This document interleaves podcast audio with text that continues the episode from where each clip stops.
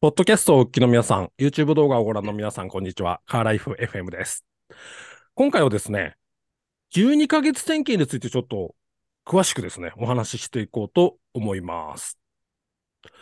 2023年、年明け一発目になりますね。しかも元旦の7時でございます。えー皆さん明けましておめでとうございます。今年もですね、まあ自分のチャンネル、えーこのカーライフ FM。まあ、どっちもですね、楽しんでぼちぼちやっていければいいかなと思います。特にね、あの、大きな目標とかそういうのも、去年の反省とかもないので、えー相変わらず楽しんで1年やっていければいいかなと思っているライフガレージのライフです。はい。新年明けましておめでとうございます。えー、と言っても、えー 収録してる時点のことを言いますが、えーっとですね、ちょっと昨日から雪がすごくて、まあ今朝はそうでもなかったんですけど、今日日中ですね、結構積もってきまして、えー仕事の作業も結構あったんですけども、まあ全部中断して 除雪作業をしてましたね。で、なんか除雪機のメンテも積もってからやるっていう感じの まあ毎年なんですが、えーそんなデーボンです。はい、えー皆様、明けましておめでとうございます。えー今年もですね、よろしくお願いします。まあ、今年もと言いますか、まあ、YouTube 活動に関しては、あの、まあ、僕のモットーではないんですけれども、えー心がけていることは、あの、変わらずですね。まあ、これが向上心ないじゃないかって言われるかもしれませんけれども、まあ、なかなか変わらずっていうのも難しいんですよね。まあ、YouTuber に関しては、なんかみんないろんなことをしたがるというか、えーちょっとでも変化を加えようと思っていろんなことをしたがるんですけれども、まあ僕はなるべくそういうことはしせずに、皆様に、えー昔から、昔からというか、普段通りの森本モータースを、そしてこのカーライフ FM もそうですけれども、普段通り、えー新年明けてからも継続していけたらなと思っております。そんな森本モーターズです。よろしくお願いします。デーボンさんお疲れ様です。お疲れ様です。あの、ツイッターを見させていただいてですね、うんえーこれあの、皆さんが見ていただいている世界よりは、ちょっと、ちょっと過去の世界で収録されているので、そうですね。今まさに真っ只中、大雪真っ只中の、えーはい。日にですね、こう収録させていただいてるんですけれども、えー大変そうですね、やっぱり。そうですね。ついさっきまで雪かきしてたんで、ちょっと息、息切れがまあ辛いです。ところも降ったんですけど、まあ、そうでもなかったですね。普通の雪っていう感じだったんですけど、うんうんまあ今日ちょっと、あの、車で走ったら、日陰はやっぱり雪積もってたりうん凍ってたりしたんで、あの、スタッドレスのテストをね、少ししてきましたけど、うん、という感じですね。デーボさん、どれぐらい積もってるんですか？そうですね。3、40センチは積もりました かね。まあ、うち、ねうちんとこは、まあ、平地なんですけども、ああ。まあ、少し山手に行ったら、もっとすごいと思います。なんかテレビでも結構言ってますよね。そうですね。なんか、んなかなか降っているというふうにして、うんうんうんうんね。そうですよね。言ってる各んで。地。各地。一部ね、うん道路では混乱が。起きてるみたいですね。うんそうですね。はい。何分にも冬はですね、雪国は効率が落ちて、そうですね。仕事にならんです。そうですよね。うんということで、えー大変な中からお時間をいただいてお届けしておる わけですけれども、えー今日もやっていこうと思います。はい。まず番組の、えー概要からですね、説明させていただきます。このチャンネルは森本モータース、デーボン自動車整備工場、ライフガレージ、各 YouTube チャンネルでそれぞれ自動車関連の配信を行っている3人が気になるテーマを取り上げ対談を行う配信です。あの、たまにですね、えーライブ収録ですね、YouTube の方でやったりとかですね、えー今後あのゲストをお迎えしたりして収録を行うことも考えております。この配信は YouTube チャンネルでの動画配信のほか、Amazon Music、Apple Podcast、Spotify Podcast において、音声コンテンツとしての配信も同時に行っております。ぜひ、あの、ラジオ的にですね、えー音声のみでも楽しめるようにさせていただいておりますので、あの、移動中とかにですね、えーお楽しみいただければと思います。毎週朝、えー毎週日曜ですね、朝7時から、え新エピソードの方、ポッドキャスト、えー YouTube の方で同時に公開をさせていただいております。また、カーライフ FM、Twitter アカウントもありますので、えー今後のですね、最新情報とツイートしておりますので、ぜひよろしければフォローしてみてください。えーリンクは動画説明欄ですね。YouTube 動画の説明欄。えーポッドキャストの方はエピソードの説明欄にそれぞれありますので、よろしければチェックしてみてください。さあ、というわけで今日はですね、えー12ヶ月点検ですね、についてお話ししていこうと思うんですけれども、えちょっとですね、3つのテーマにその中でもですね、分けてお届けしようと思います。で、そもそも12ヶ月点検って何なのっていう話ですね。えーが1つ目。で、2つ目がですね、15%程度。非常にですね、実施率が低いという話がありますので、えーその辺についてお話ししようと思います。で最後にですね、12ヶ月点検を実際に実施する、えーメリットですね、受けるメリットの方についてお話ししていこうと思います。さあ、というわけで、えー12ヶ月点検ってそもそも何なのっていう話ですね。うん、あの、まあ、先ほど言いましたように実施率が非常に低いので、まあ、あまり馴染みがないのかなとえーいうところもあるんですけれども、まあ、文字通り、12ヶ月ごとに行う点検ということで、まずはいいですかね。で、これ、あの、まあ、新車は3年目ですけども、えー車検が、いわゆる車検がですね、えーといっても1年ごとにはこう点検を受けて、で、まあ、以降も、え2年ごとに車検になったとしたら、えー真ん中の年1年ごとに受けるのが、受けるという決まりになっているのが12ヶ月点検という感じですかね、まずは。うん。非常に実施率がまあ低いと、えーされているところがちょっと問題なんで、後ほどお話ししますけれども、えーまあ、車検の時にやるのが24ヶ月点検ということで大丈夫ですよね。ということで、で、じゃあ12ヶ月、その12ヶ月点検と24ヶ月点検とどう違うのっていうことになってくると、えー項目が、えー12ヶ月点検の方が少ないということなんですけれども、えー点検箇所としてはどうなんだろう少ないだけで被ってると思っていい感じですかね。そうですね。まあ、12ヶ月点検、まあ、そうですね。僕もデーボンさんに聞きたいんですけども、12ヶ月点検で入庫されたら、どんな風にします？どんな風にしますっていうか、うんそのやり方って言いますか、点検のやり方。記録ま記記録簿に沿ってですけども、はいはい。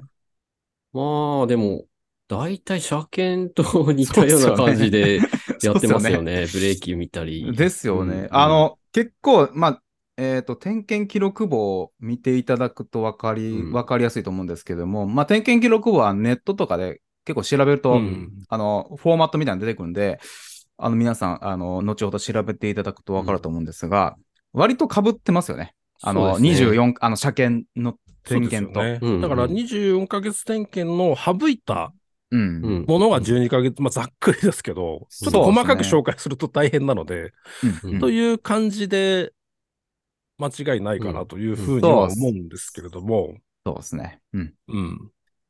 で、え、うん。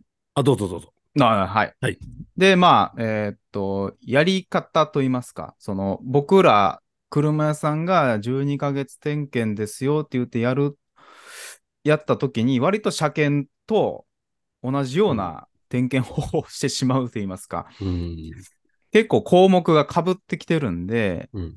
うーんと、例えば、リフトに上げて、多分デーボンさんも僕も同じことやってると思うんですよ。うんリフトに上げて、タイヤ外して、うんブレーキだったり、足回りだったり見て、うん下回りも見てとか、エンジンルームも見てなんで、車検点検と似てますよね。デーボンさんどうです？そうですね。大体うん同じですよね。やる感じは。僕もユーザーとしては、うん。ユーザーとしての立場なんだけど、あの、車検項目と同じような項目を1年で点検してもらうっていう印象しかないですよ。うんうん別に12ヶ月だから特別なことをやるとか、24ヶ月だから特別なことをやるっていう印象は特にないんで、まあ、この辺ちょっと細かく気になることは、あの、12ヶ月点検記録簿出てくると思いますので。あの、詳しくはね、見ていただければいいと思うんですけれども、まあ、ここではちょっとざっくり、あの、ほぼ車検ですね。いわゆる車検、24ヶ月点検うん。と同等であると、いうことなんですけど、うん。これ、あの、受けなさいよという、えー決まりは一応あるんですよね。えー。ですね。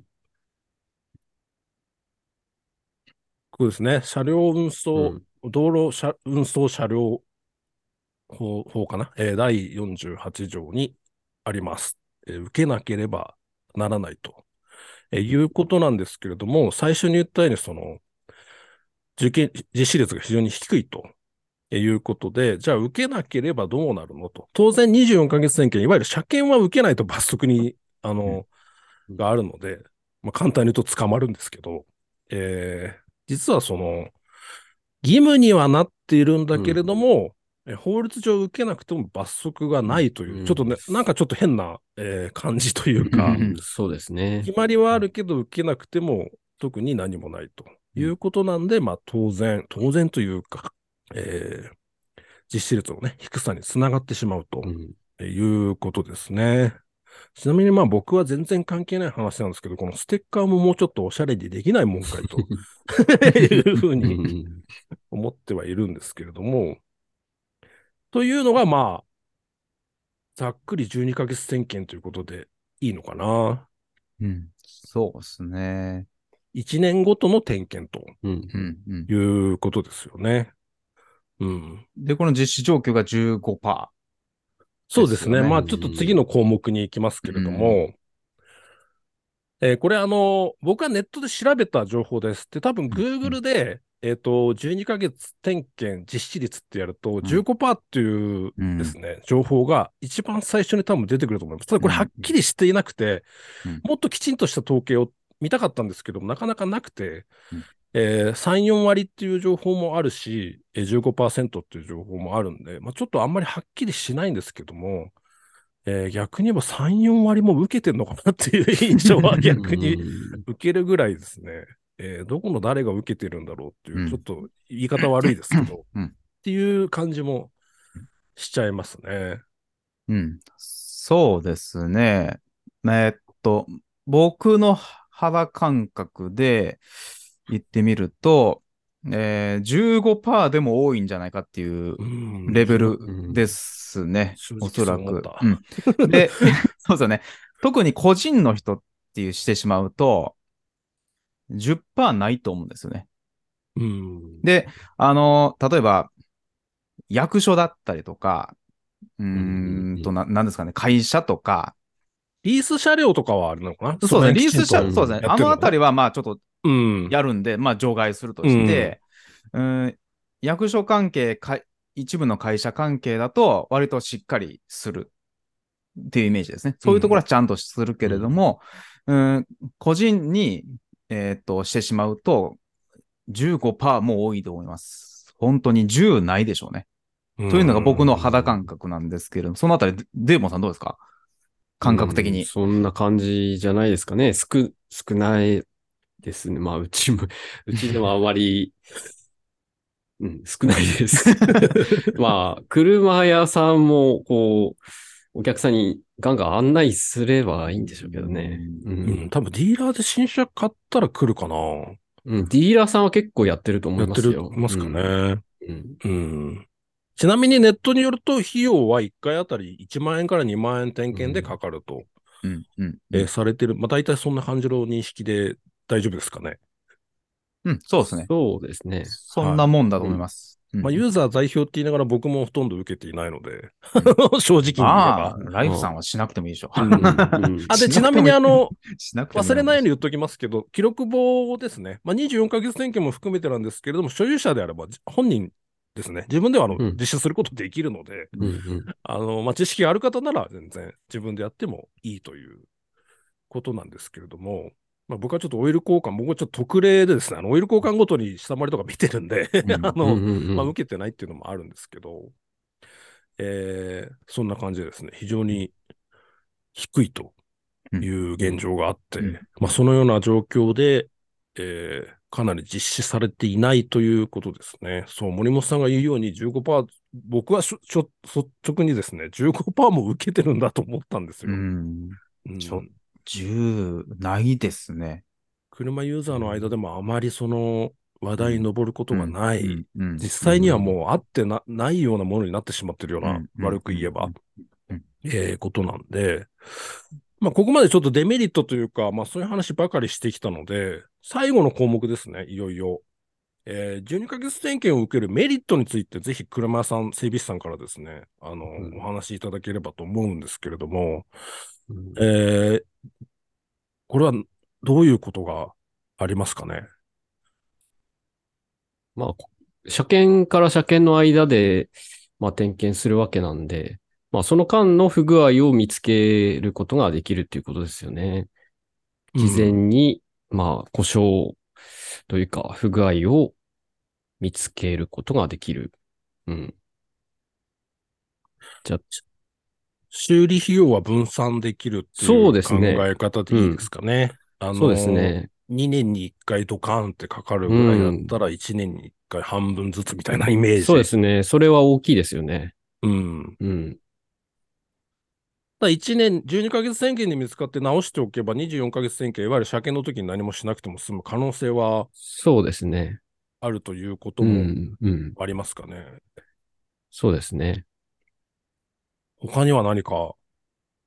うん。で、あと、まあ、特に年式が古かったり、うん。えっ、と、うん走行距離たくさん走っている車だと余計に、あの、受けた方が、まあ、安心感にはつながるかなと思いますね。で、まあ、すっごいぶっちゃけた話話をしてしまうと、新車買って次の1年の点検っていうと、まあ、まあ、そんなにおかしなことにはなってないですよね。うんで、まあ、それはそう、新車から初回車検までって基本的にまあ、まあまあ何も起こらないと思うんですよ。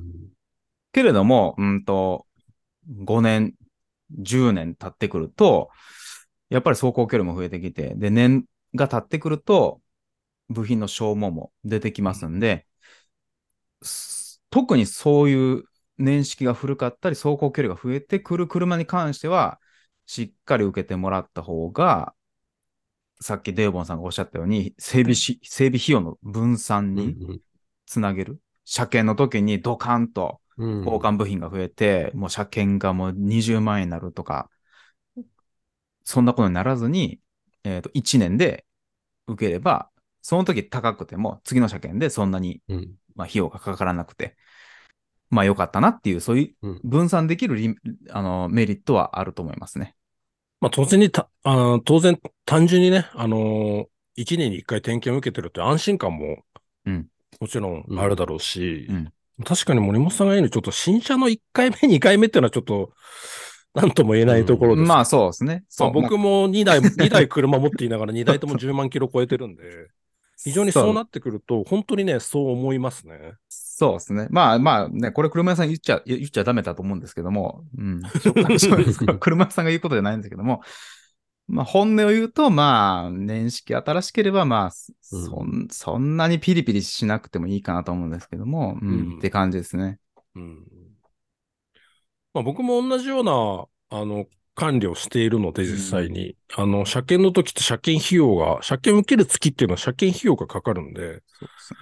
逆に車検受ける月は何も整備が発生しないように逆にしていうんうん。て、その半年前ぐらいからちょこちょこやっていうんって、うん。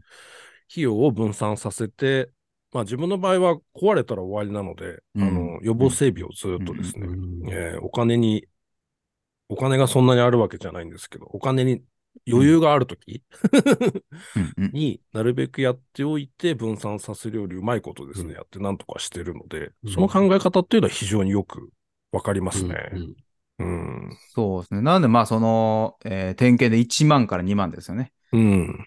それが、まあ、うーんと、まあ、ハードルが高くなってしまっているうんっていうのがありま。すよね。なんで、どうなんですか？デデーボンさんって結構案内出します？一年点検って。あまりっていうか、ほぼ、そうっすよね。そうしてない。そうっすよねいつかそれも聞いてみたかったんですよ。デーモンさんとか森本さんっていうのは、あの、案内、うん車検の案内とかっていうのは、まあ、車検は、うん、やってます案内しますけど、まあ、点検はね、ダメなんですよね、本当は出さないと。そう、まあ、ぶっちゃけると、多分ディーラーさんとかめちゃめちゃ力入れてますよね。そうですね。あの DM とかでうん結構1年点検とかもうん。がっつり案内出してるんですけども、多分まあ個人でやってる人は特にだと思うんですけども、うーんと、案内を出すのも、1年点検は特にやりやりにくいですよね、なんか。出しにくいっていうか、正直出してもっていうのがあるのかなやっぱりこれだけ実施率が低いと。いや、あると思いますよ。手間かけて、うんその、お知らせしたところで、っそうですね。ていう感じなのかなやっぱり。ですね。うん、出しうんたところでっていうのがありますね。でも、借金は仕方ないじゃないですか、やっぱり。うん。受けないとどうしようもないので、まあ、うんそれは出しますけども、その、一年点検っていうとね、なんかもう、なんかこっちががっついてるように感じるんで、ああ、そっか。いいんですけど決してまあ、決してそんなこともないんですけどね。ないんですけども、なんか、あくまで法律ですもんね。そうそうそそうですね。う。うん。やっぱりその辺でちょっと難しいのかなこの、この問題というか、罰則もないし。そうですね。なので、車屋さんも割と、ちょっと遠遠慮してるっていうか、うん。そこまで力入れてない人もいる。うん。うん。特に個人の人はそうなんじゃないかなと思うんですよね。うん。まあ逆に出さなくても、点検来てくれるお客さんはまあ、毎回来ますけどうね。ん。うん。そうですね。来てくれる人はすごく来てくれるんですよ。うん。毎回。なんか、遠出するからでも来る人もいますし、一年点検しっかり受ける人もいますんで、うんなんでまあ、そ、それでいっか、みたいな感じでなっちゃってるのもありますね。まあ最終的にはそのユーザーの意識っていうところに、ね、うん結局はまあ繋がってくることではあると思うんだけれども、まあ受けるメリットも確実にありますよと。うんうんいうことですよね。で、なかなか点検だけ持っていくと難しいから、例えばオイル交換の時に一緒に点検してもらうとか、うんうん。何かの機会があれば非常にいいでしょうね。ただやっぱり費用っていう話でネックになってきちゃうのかな。そこだけを見てしまうと。うんうん。うんそうですね。なかなかまあ、むず、難しいところですよね。点検ってすごく難しいかなと思いますね。うん。まあでも多分僕らが悪いと思うんですよ。そうですね。車屋さんが悪いんですよ。あの、そうかないや、でも、うんこ ここの説明をできてないっていうか、ああ、そうか。多分どこまで行っても周知が足りないかな、とは思うんですよね。うんそうですね。本当は、うん。ガンガン案内しないとダメ だと思うんですよ。まあでもねうん僕もぶっちゃけちゃうと、やめちゃえばいいのになっていう、こうなんかテーマを全全部ひっくり返しちゃいますけど、うんうん。そうなんか、罰則も作んないで放置しとくんだったら、何なのかなっていうのもあるんですよね。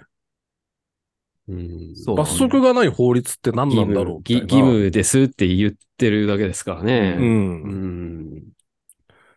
だったらそのう車屋さんが独自に順点検を押してった方が、かえっていいのかもしれないし、まあそもそもその法律、メリットの話じゃなくなってきちゃうけど、そもそもあの法律自体が古いから、さっき森本さんが言わ言われたように、その、新車の3年目まではちょっと、ね、なくてもいい,、うんいいような僕もさすがに気がしてきちゃうし、だからその辺がやっぱり、あれなんですかね。トラブル。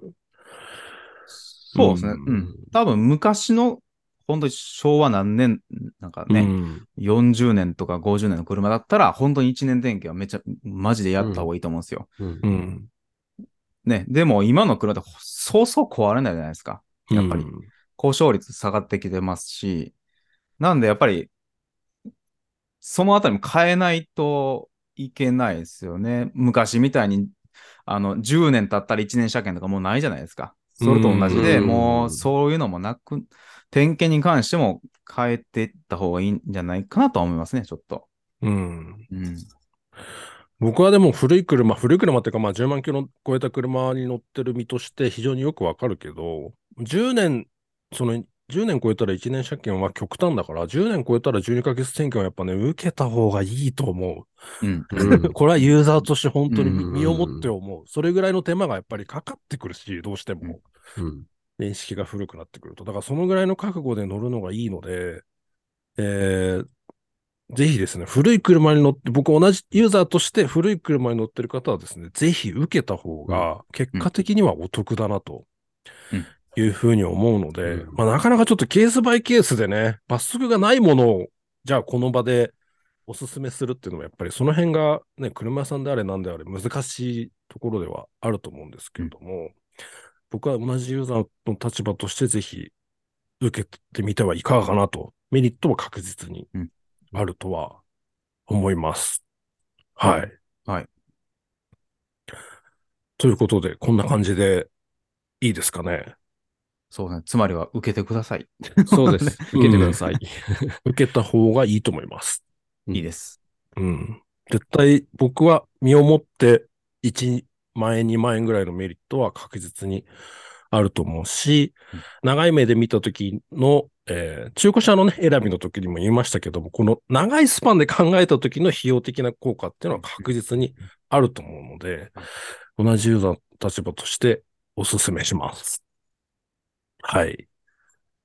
ということで、えー12ヶ月点検について今回はですね、お話ししてみました。まあ、こんな感じで、あの、また、いろいろ、えーコメントいただいたテーマとかですね、いろいろ話し合っていきたいと思いますので、えーよろしくお願いをいたします。はい、お、あの、お気軽に、あの、コメントの方ね、YouTube でも構いませんし、Twitter の方でも、リクエスト等あれば、またコメントいただければと思います。それでは、カーライフ FM、最後までお付き合いいただき、ありがとうございました。ありがとうございまし。た。